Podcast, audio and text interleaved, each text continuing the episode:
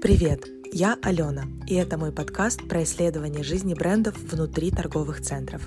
Я делаю это любым удобным способом, когда нахожусь физически в моле, дома, путешествую по миру, изучаю литературу или выезжаю на отраслевые мероприятия и, конечно же, в диалогах с экспертами рынка. По хэштегу «Алена в ТЦ как дома» я уже зафиксировала более 70 видеостримов из ТЦ России, Казахстана и Америки про то, как и через какие фокусы им удается добиться любви покупателей сегодня. Буду тут делиться своими находками и начнем мы с книги.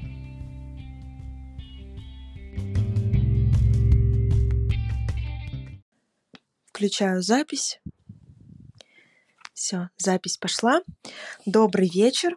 Сегодня у нас финальный час записи а, книги по визуальному мерчендайзингу и витринам.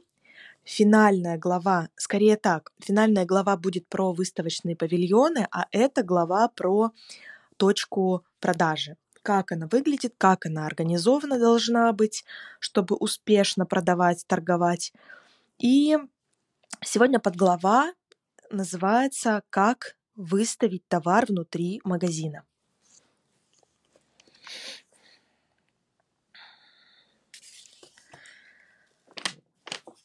Первую очередь товары сортируются по отделам и зонам.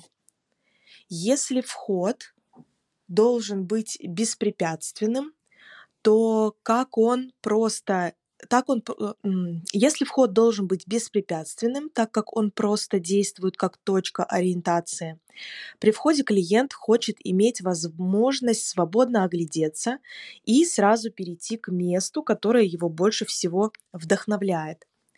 Пространство перед входом является наиболее привлекательным. Клиент находится в состоянии покоя, на него еще не повлияло слишком много стимулов или слишком много информации, и он просто хочет осмотреться.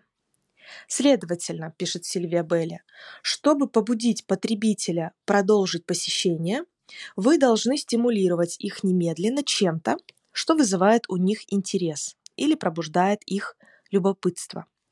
Поэтому размещайте передовые позиции коммерческого предложения прямо на входе, будь то самые популярные позиции, так называемые лидирующие продукты, или специальные предложения, которые особенно хорошо доносят предлагаемые сообщения в соответствии с позиционированием торговой марки или места продажи.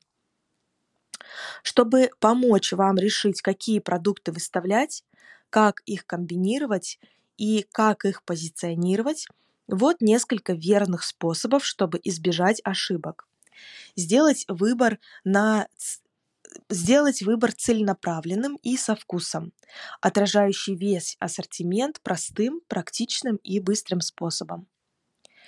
Из э, всего ассортимента выберите один товар каждого типа. Эта выборка образцов помогает выбрать цвета выставленных продуктов и сбалансировать их с правильными комбинациями для создания пакетов или капсул, предложений, идей и сочетаний.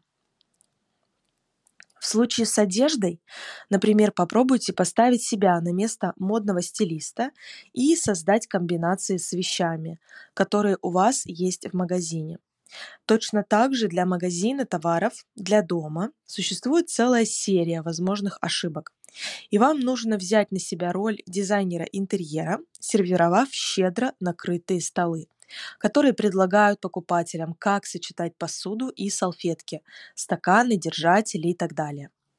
На этом этапе необходимо разделить три типа товаров. Первый тип – базовые и дополнительные товары. Товары, которые всегда пользуются спросом и всегда фигурируют в коммерческом предложении магазина, которые занимают второстепенное место, так как они всегда востребованы и так далее.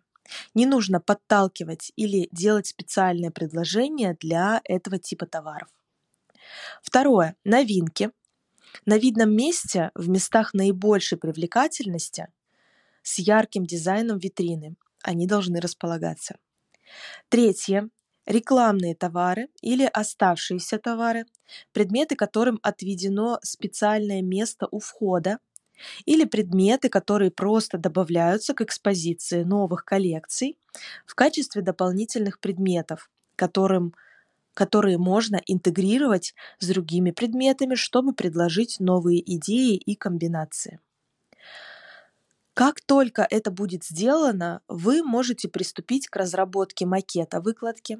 Когда вы определяете макет в точке продажи и, следовательно, количество товаров, какие продукты отображать, какие объекты сделать более заметными и видимыми, как организовать различные зоны помещения, какие изображения и сообщения использовать и так далее. Как только пространство определено, состоящее из стен, потолков, витрин, гондол, столов, мебели, комодов, бюветов и, при... и а... почему причесок?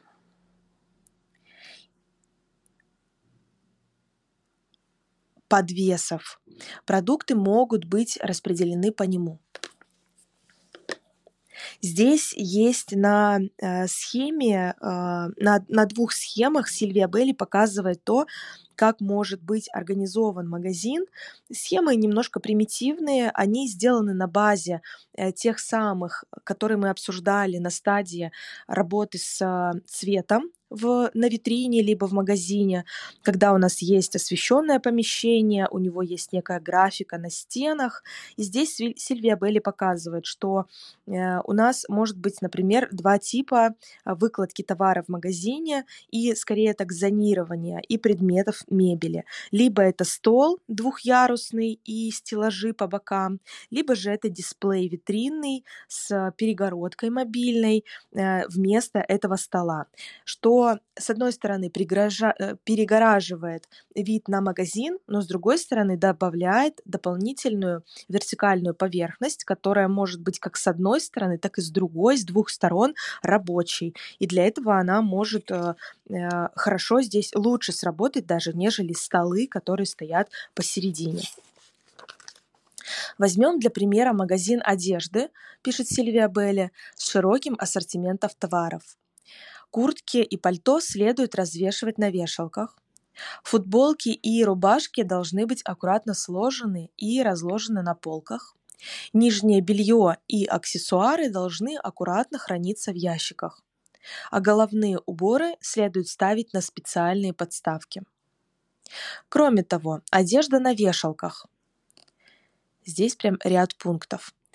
Одежда на вешалках Первое. Всегда должна стоять лицом ко входу в магазин, чтобы покупатель мог сразу увидеть крой и модель одежды. Ну, скорее, не стоять и висеть, но в данном случае, мне кажется, понятно. Второе. Одежда на вешалках всегда должна быть на достаточном расстоянии друг от друга. Слишком большое количество предметов не выделяет их. Воротники должны быть опущены, Любые пуговицы или ремни должны быть хорошо застегнуты, чтобы создать упорядоченную и приятную экспозицию. Третье. Одежда на вешалках всегда должна располагаться от наименьшего размера спереди к наибольшему. Четвертое. Крюк вешалки всегда должен быть обращен к стене, чтобы облегчить захват. Пятое. Ценники всегда должны быть размещены внутри одежды. Следующее. Предметы одежды, которые необходимо складывать. Рубашки, жилеты, футболки и трикотаж. Здесь тоже есть ряд принципов по тому, того, как стоит их располагать, которые выделяет Сильвия Белли в книге. Первое. Они должны быть сгруппированы по цвету, причем каждая группа аккуратно сложена, предметы одежды аккуратно выровнены и расположены от наименьшего размера вверху к, наи... к наибольшему внизу. Здесь я сделаю ремарку, мне вспоминается такая, такое одно видео, я его сегодня, все время себе закрепляю в социальных сетях, э, Reels, либо это TikTok, может быть. Э, там мальчик, э, маленький азиат, Э, он берет и складывает очень быстро свою футболку, просто используя коробку, лист коробки, который раз, разрезан на, а, на три, ну, получается, не разрезан, а немножко прорези установлен на три части, он так складывает одну часть, вторую часть и снизу дальше тоже. И вот тебе, пожалуйста, хороший макет для того, чтобы складывать свои э, рубашки, жилеты, футболки и трикотаж. На самом деле в магазинах тоже используется часто макет, особенно в самом-самом начале работы с выкладкой товара для того, чтобы сделать ее максимально ровной, одинаковой и аккуратной. Просто можно погуглить то, как это можно сделать. Все открыто есть в интернете. Продолжаю. Второй пункт. В отличие от однотонной одежды, одежду с принтом необходимо складывать так, чтобы графика, принты или надписи были четко видны на сгибе при укладке. Имейте в виду, что лучше не собирать вместе слишком много принтованных вещей, так как сам принт может отвлекать внимание, а слишком много таких предметов может искажать вид, создавая беспорядок и явную путаницу. Таким образом, в зависимости от доступных опорных конструкций и пространства, 3, 6 или даже 8 печатных изделий не могут быть сложены вместе. Третий пункт. При создании выкладки на гондолах или столах никогда не комбинируйте более двух цветов, максимум три, в одной композиции. Максимум три цвета в одной композиции. Три у нас в целом такая магическая цифра, которая, здесь я дополню, да, которая является очень важной в визуальном мерчендайзинге по количеству цветов, по количеству э, предметов одной категории в группе, либо в выкладке на стене, по количеству тех же самых манекенов. Три максимально понятная, яркая цифра, которая с, с, при помощи которой хорошо устанавливается фокус. Двигаюсь дальше. Понятно, как расположить отделы пишет Сильвия Белли, как и все рассмотренные до сих пор теории. На практике в основном зависит от того, как устроен магазин. Малый, средний или большой, многоэтажный или одноэтажный. Физический дизайн здания, фундамент, стены и поверхности, по которым можно ходить, становится важной переменной, которую необходимо учитывать при перед началом любого проекта. Здесь у нас Здесь у нас есть три схемы того, как Сильвия Белли показывает на развороте три схемы, как организовать магазин. Все при той же расстановке, причем вчера я уже в телеграм-канале к, ко вчерашней ко вчерашнему часу открытых лекций делилась подобными схемами, и сегодня тоже поделюсь. Здесь три типа. Когда у нас помимо есть стол внутри магазина, но при этом присутствует низкая перегородка, которая с двух сторон может быть может обслуживаться и а, на этой перегородке также могут располагаться торсы. Это скорее какая-то некая тумба, э, где есть вертикальная раскладка, и наверху стоят э, пару торсов, э, пара обуви и выкладка из чего здесь, видимо, рубашек. Плюс э, всегда можно поменять местами и стол вывести немножко вперед, а эту э, мобильную часть э, тумбы расположить внутри магазина. Тем самым у нас, наверное, э, лучше будет, здесь Сильвия Беллин дает пояснение, но в данном случае здесь лучше будет читаться именно эта динамика в уровнях, которую мы изучали, когда смотрели тему про витрину.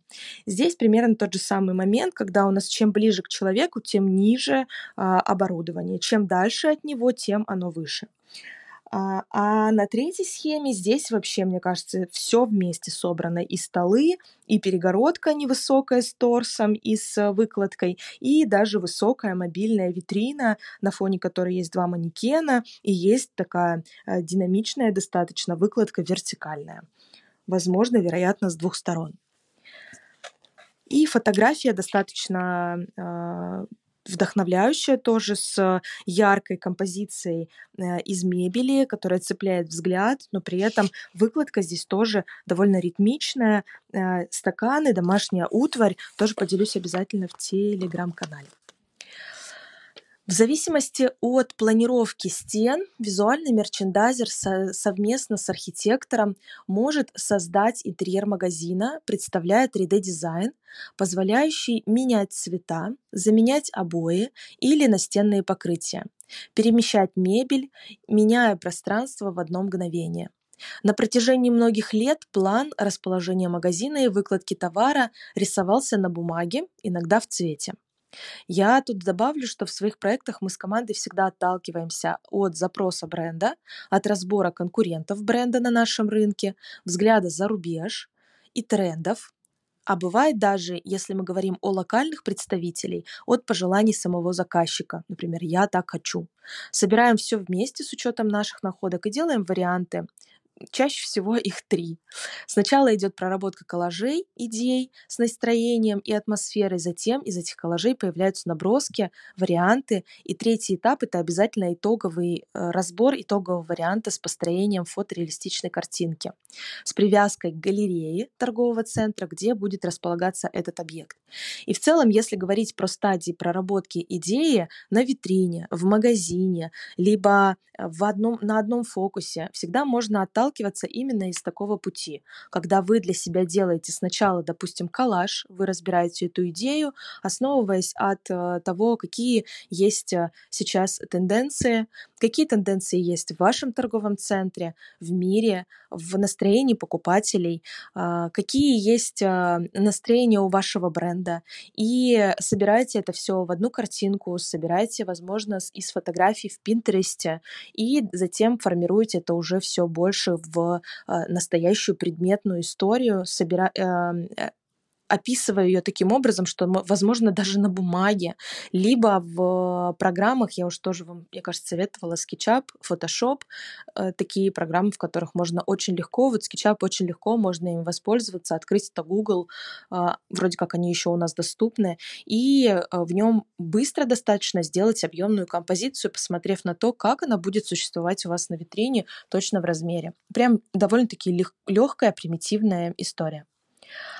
Сегодня графические программы, пишет Сильвия Белли, могут помочь создать на компьютере реалистичную визуализацию, с помощью которой можно протестировать различные цвета и комбинации для достижения желаемого результата, что является конкурентным преимуществом, которое, с одной стороны, дает возможность экспериментировать практически бесплатно, а с другой стороны, позволяет сетям использовать один и тот же базовый рендеринг для каждой точки продажи.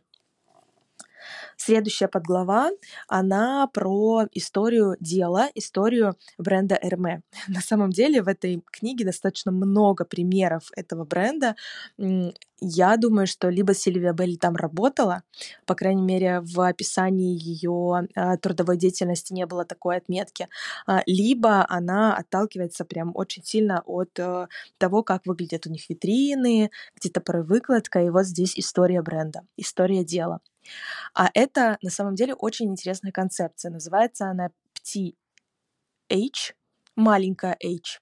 Эрме, да, она через H пишется, через Х, так скажем, да, просто это Х на французском, во французском языке не переводится, поэтому не Хермес, не Гермес, да, получается, что Эрме. А, PTH это созданная в 2010 году лаборатория переосмысления и обновления, объединяющая художников и дизайнеров под руководством Паскаля Муссара, члены семьи Эрме в шестом поколении. Драгоценные обрезки и отходы э, в переработке, используемые для производства продукции, обретают вторую жизнь в этом проекте. На следующих страницах мы рассмотрим пример, созданный в Риме в 2019 году в бывшем магазине Эрме на Виа Кондотти 67, где был открыт поп-ап-магазин с одноименным названием, спроектированный архитектором Карусо Тори, Торичелло, ар, ар, архитекти, видимо, с, гра- с графикой э, э, студии 46. Пространства были полностью переосмыслены с дизайном, отмеченным матово-белыми стенами и полом, а также сильными черными рамками, устройство с сильным отпечатком, структура стиля Мандриана, где цвет исходит из жизненной силы тонов и творчества объектов. Фотографии сделаны Марко Вальсекки. Я тут сделаю тоже отметку. В прошлом году, мне кажется, эта выставка приезжала к нам в Москву. Вроде в прошлом, может быть, в позапрошлом, могу путать. А, она была в магазине бренда в ГУМе, и а, одна зона магазина была выделена под экспонаты из обрезков, которые остаются от сумок и изделий бренда, которые остаются от них, да, зеркала, брелоки, подсвечники, игрушки и прочее. А, когда бренд творит искусство из остатков, ну и, конечно же, зарабатывает не только деньги, но и признание людей, как владеющих их товаром, так и простых прохожих. Таким образом, расширяя свою аудиторию и узнаваемость, когда барьер зайти стирается, а он ведь есть ввиду стоимости товара в магазине. Причем об этой выставке они писали на разных э, своих э, а, не своих, на разных платформах. Ее можно было действительно зайти, посмотреть любому человеку. Рядом с магазином, рядом с витриной магазина была установлена огромная, большая тоже экспозиция, яркая достаточно, которая направляла человека внутрь. Мне было бы на самом деле узнать, интересно узнать, э, какое количество людей туда все-таки попало. Я сейчас покажу этот пример магазина. Так, как бы это сделать так аккуратно? И схемы, я думаю, тоже покажу, а, который Сильвия Белли здесь а, здесь э, транслирует. А, если посмотреть на саму витрину, которая в Риме а, здесь для примера приложена, то можно увидеть э, тот самый момент, о котором я рассказывала, что у РМ всегда обязательно есть лошадь на витрине, и здесь она изображена из обрезков, причем тоже прям обрезки такие треугольные, и лошадка, которая призывает как раз-таки H маленькая в кругляшочке для того, чтобы сделать такую сноску к маленькой H э, этого бренда. Если посмотреть на сам магазин, то он действительно сделан в стилистике Мандриана. Здесь очень графичные рисунки, много черных линий, есть э, что-то в э, виде ромбов, но это полностью белое пространство, в котором можно прям если приглядеться, увидеть разные изделия, абсолютно разные, они очень декоративные, очень не похожие на стилистику самого бренда, при этом присутствуют где-то, конечно, и сумки. А, здесь они э, и брелоки вот там вот вдалеке. Здесь они прям экспонируются везде в магазине. И тоже все сделано по принципам визуального мерчендайзинга торговой среды, чтобы удержать внимание человека, поддерживая это вот такой коллаборацией с в определенной стилистике это все сделано, очень ярко, и при этом, если посмотреть на вы, выкладку, на группировку товаров, то здесь тоже для каждой категории есть свое место. Но опять мы говорим про э, люксовый сегмент, и даже есть такая небольшая зона ателье, где тебе вообще показывают и рассказывают про эти кусочки. Здесь прям два, а, две раскладки э, в книге э, посвящено фотографиям этого магазина. Прям с несколькими, я думаю, поделюсь в телеграм-канале.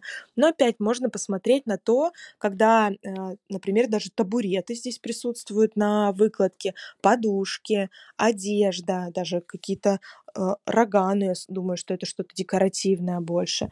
И всегда это такие милые какие-то компоненты бренда, которые транслируются именно в этом дизайне. Сейчас посмотрю, что здесь еще.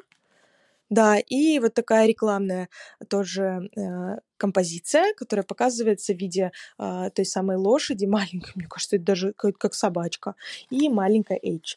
Следующая тема у нас это выставочные стенды, а я сейчас еще прям на пару страниц назад вернусь, чтобы показать те самые э, схемы, которые э, здесь отразила Сильвия Белли.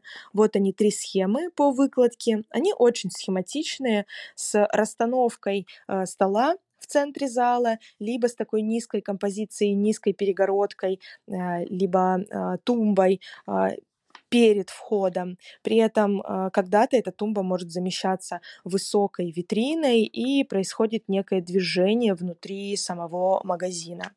Да? Ну и скорее все, буду двигаться дальше к стендам выставочным. Сейчас, да, надеюсь, ничего у меня не отключится. Проверю. Сейчас как? Да, все, запись, все в порядке. Итак, следующая, последняя, финальная сцена, скажем так, финальная глава – это выставочные стенды. Еще одно применение этой творческой профессии – торговые выставочные стенды.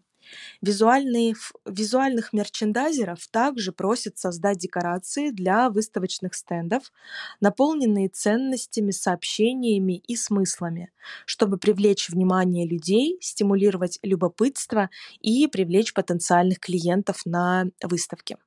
Стенд – это инструмент чистой коммуникации. Основная его цель на самом деле не так уж и велика – продать продукт тут же, но увеличить список рассылки и получить новые контакты. Затем за ними следят в надежде, что они станут потенциально, потенциальными новыми клиентами. Я здесь буквально как раз пару дней назад была на выставке Мосбилд и делилась тем, как выглядят там стенды.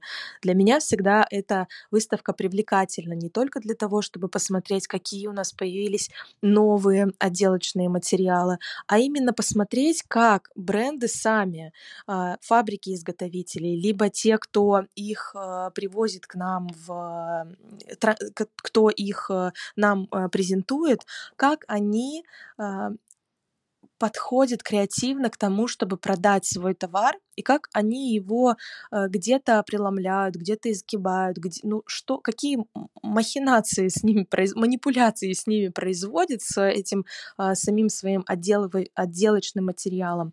Э, очень интересно это наблюдать, и не только интересно наблюдать, но и потом использовать и применять, например, на входных группах магазина, э, когда они у нас все креативнее, креативнее становятся, и при этом все больше и больше открываются входы, когда уходит у нас витрина, на каких-то фокусах внутри магазина. Я прям обращаю на это внимание. И в этот раз было, конечно, очень много проклад... прокраски. Э, поделилась а, этими фотографиями в канале. И они прям, э, мне кажется, прям заполонили своим креативом всю часть этого павильона. Продолжаю читать. Стенд должен привлекать внимание потенциальных клиентов, стимулировать их любопытство, приглашать к ним подойти и запросить дополнительную информацию. Дизайн декораций должен предлагать образ, полный ценностей и смыслов, который идентифицирует компанию, представляет ее наилучшим образом и передает ее истинную идентичность. С точки зрения пространственного каркаса содержания стенды составляют три элемента. Первое – это общее воздействие. Второе – зона для создания отношений. И третье – брошюры и гаджеты. Здесь я остановлюсь и сделаю вот эту ремарку, что порой наши магазины в торговых центрах тоже превращаются в те самые стенды выставочные. И здесь тоже те же самые принципы действуют. Особенно если мы говорим про поп-ап магазины, которые возникают вообще супер быстрые, либо на 11 месяцев, либо на 3 э, а, месяца, либо меньше даже. Когда эта точка продажи, она становится местом для того, чтобы взаимодействовать своей э, окружающей средой, своим визуальным языком создать здесь отношения, взять визитку, либо поговорить, узнать интересы, э, встретиться в следующий раз, пригласить, вот дать какую-то замануху, какой-то лид-магнит, какую-то историю, э, подарочек какой-то подарить, для того, чтобы человек потом в следующий раз вернулся. И брошюры и гаджеты здесь, конечно же, тоже незаменимая история. В магазинах у нас также. Общее начальное впечатление от стенда, пишет Сильвия Белли, должно быть удивлением интригой и очарованием. Оно должно сделать коммерческое предложение компании сразу понятным в глазах общественности с точки зрения продаваемой продукции или предоставляемых услуг. Он должен быть привлекательным и приветливым. И также иметь дизайн фона, который улучшает все, что находится перед ним. Зона для создания отношений представляет собой небольшое пространство внутри стенда, посвященное межчеловеческим отношениям. На стенде должна быть предусмотрена специальная зона для удобного общения с потенциальными клиентами и обмена контактами. Поэтому должен быть письменный или журнальный столик с удобными креслами, где можно в непринужденной обстановке объяснить клиентам коммерческое предложение компании и ее потенциал. Наконец, брошюры и гаджеты необходимы как средство запоминания и э, позволения потенциальным новым клиентам связаться с вами позже, после того, как они спокойно прочитали весь представленный материал и э, посмотрят ваш сайт. Крайне важно иметь полки для брошюр, визитных карточек, листовок и информационных материалов компании, которые должны быть расположены в привлекательной и легкодоступной форме для посетителей выставки. Поскольку цель состоит в том, чтобы выделиться и привлечь внимание, чтобы запомниться, название компании должно оставаться в сознании потребителей в надежде превратить их в потенциальных новых клиентов. Хорошей идеей является распространение брендовых товаров, сумки, содержащие весь материал, который вы хотите дать клиенту, а также небольшой индивидуальный гаджет для облегчения визуального и эмоционального запоминания. Стенд должен сообщать, чем компания отличается от других для аналогичных продуктов и услуг. Он должен отражать реальный образ бренда и должен в первую очередь разъяснять, как компания может упростить или улучшить жизнь обратившегося к ней клиента.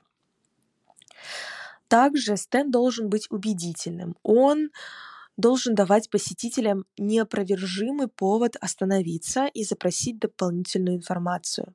Выигрышный выставочный стенд включает в себя, в себя углубленное изучение ограничений экспозиции и коммуникационных целей экспонента который использует творческий подход и воображение, создает впечатляющие эффективные дизайнерские решения.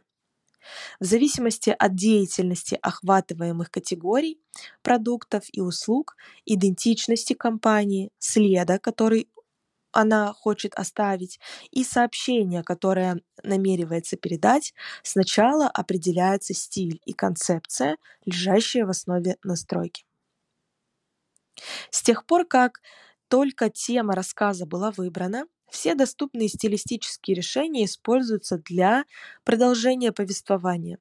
Продукты или услуги, которые составляют коммерческое предложение компании-экспонента, являются настоящими героями этой выставки, где базовый дизайн декорации создает сцену. Экспонаты — это танцоры, которые обогащают хореографию, представленную всем присутствующим на мероприятии. Есть стенды любой формы и размера. Размер устанавливается агентствами и определяется в свою очередь размерами павильонов и количеством ожидаемых операторов. Стенд обычно состоит из следующих элементов.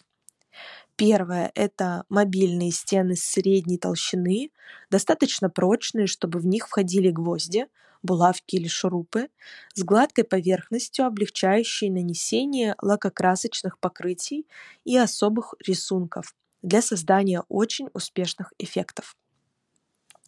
Второе – это металлические стержни, которые не только удерживают стены и скрепляют их между собой, но и очень удобные для подвешивания декораций или мониторов, демонстрирующих слайды продуктов и услуг компании, показов, показов фильмов и общения прямыми сообщениями.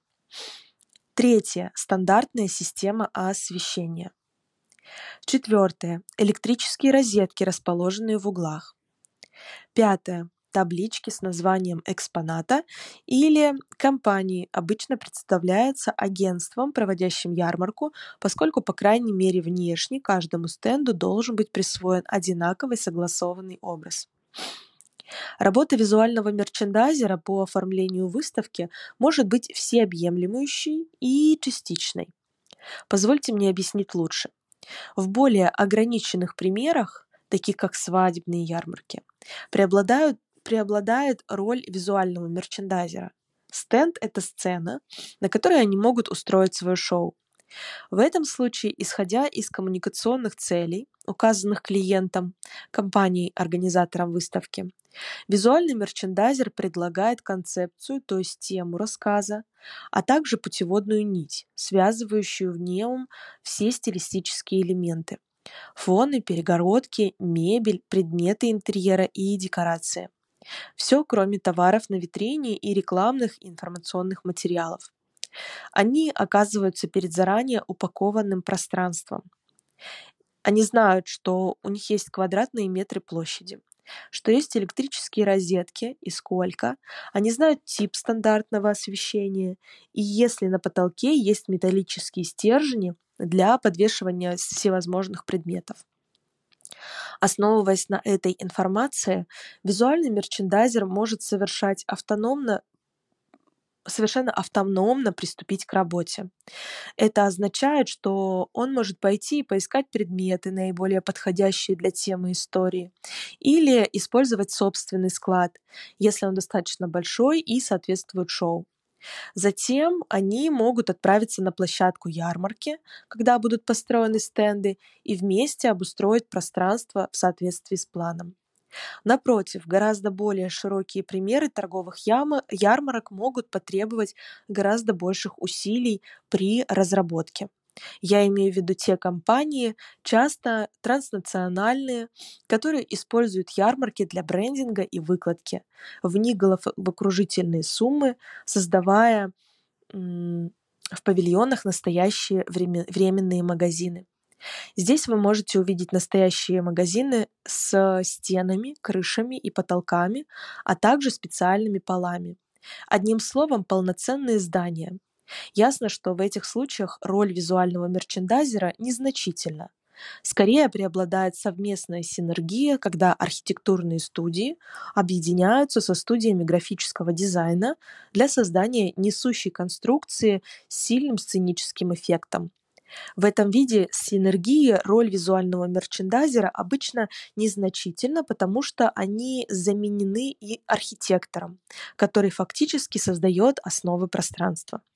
Следовательно, поскольку эта книга посвящена визуальному мерчендайзингу и призвана научить вас, может сделать свой собственный путь в профессии, Сильвия Белли хотела бы подчеркнуть, что возможности работы в области ярмарок в основном связаны с малым и средним, с средними предприятиями, которые хотят создать пространство, украшенное конкретными предметами в соответствии с согласованной темой.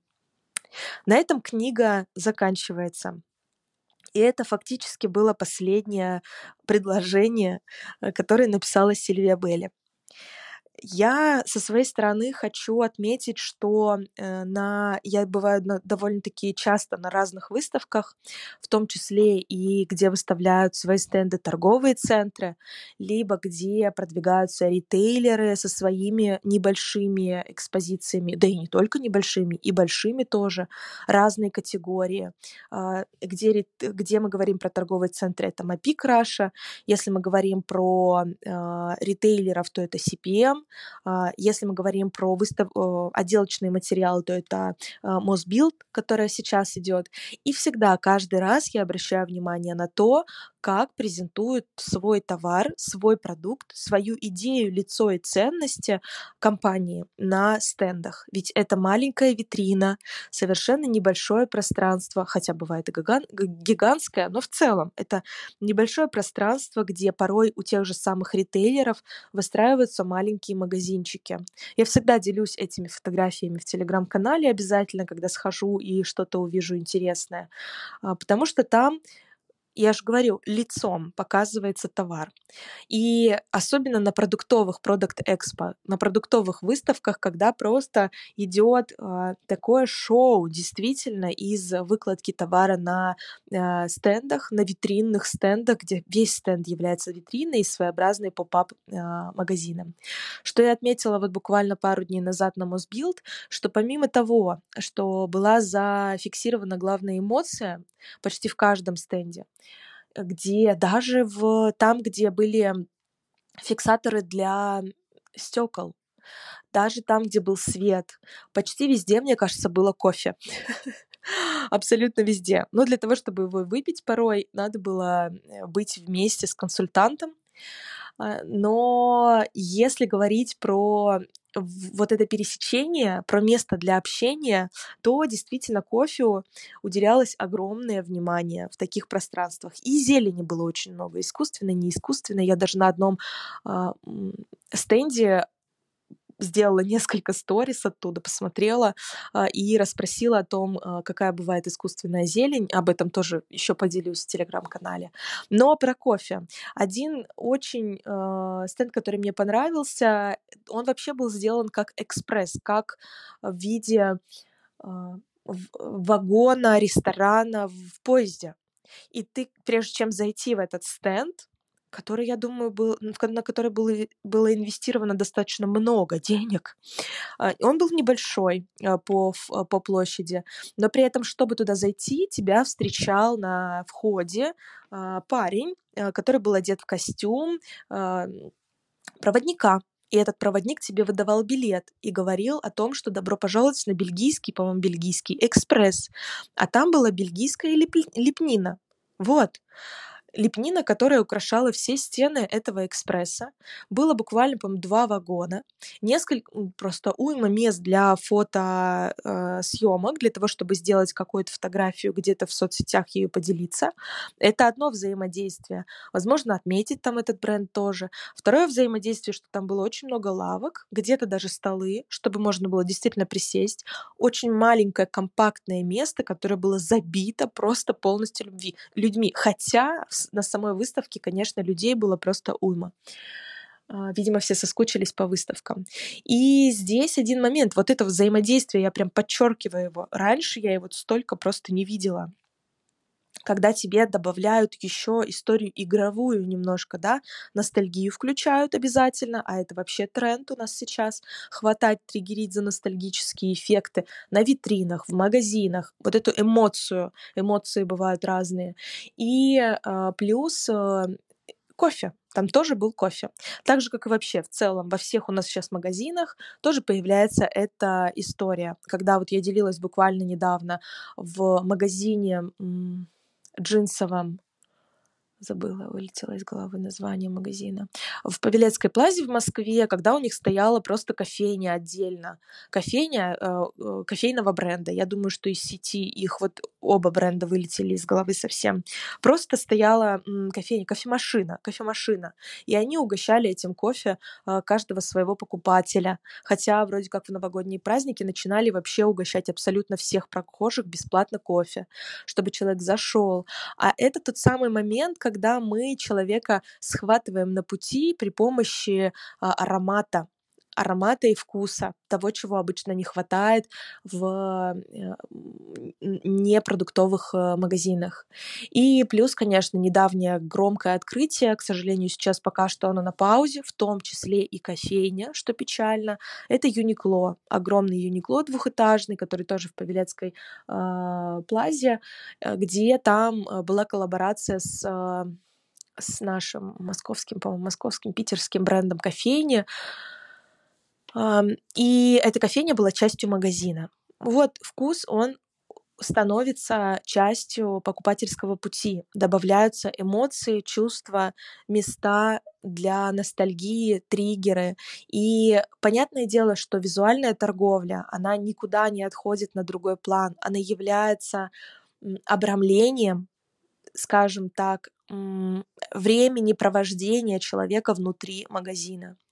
Поэтому я желаю вам успешных э, проб, э, желаю вам э, успешного внедрения новых знаний и э, того, и воплощения их обязательно, отслеживание этого э, пути своего и роста, обязательно роста продаж.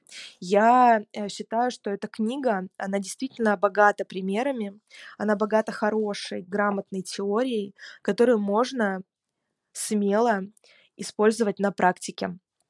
И, конечно же, обязательно с этого зарабатывать. Исследуя, отмечая для себя сначала первую точку, с которой вы начали двигаться, закрепляя ее в продажах, смотря на поведение покупателя, и только после того, как вы увидите положительную тенденцию от ваших изменений, только после этого повторять то, что вы сделали, успешные свои гипотезы.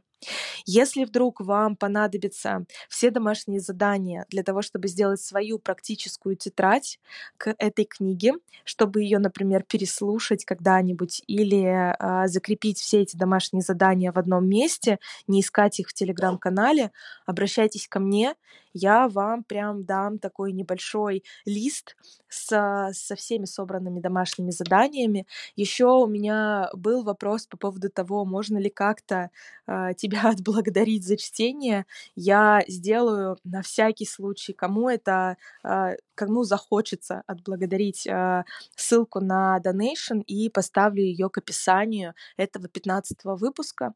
И если будет желание, вы можете меня отблагодарить таким образом.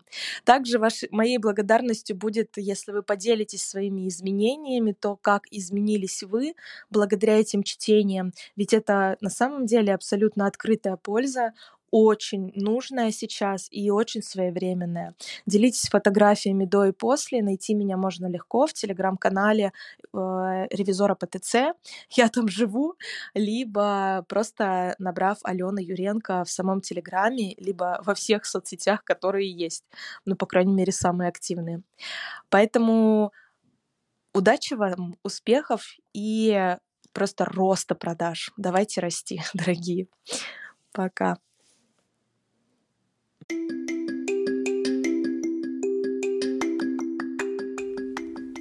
На сегодня все. Я надеюсь, тебе удалось закрепить главные секреты из этого выпуска. Теперь самое важное — это начать применять новое уже сегодня. Я планирую выходить каждый день в 18.00 по Москве до конца марта на волне телеграм-канала Ревизора ПТЦ. Также меня можно найти в Инстаграм и на Ютубе, где я физически хожу по торговым центрам в тапках. Присоединяйся и обязательно поделись пользой с командой. Подписывайся. Хорошего тебе дня роста продаж и любви покупателей.